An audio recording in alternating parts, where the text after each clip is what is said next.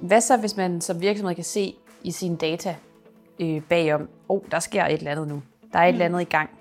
Hvad kan man så gøre for, at det ikke udvikler sig til en krise? Som medarbejder kan du som regel ikke se det der, men virksomheden, hvis de har bygget noget op omkring det her med at have noget overvågning, så vil de enten kunne se på deres overvågning, at der er nogen, der prøver at komme ind, eller de vil kunne opdage deres overvågning, hvis der er kommet noget ind. Og så er det jo rigtig vigtigt, at de får håndteret det. Fordi som medarbejder kan det være svært for dig at se, fordi det kører bagom.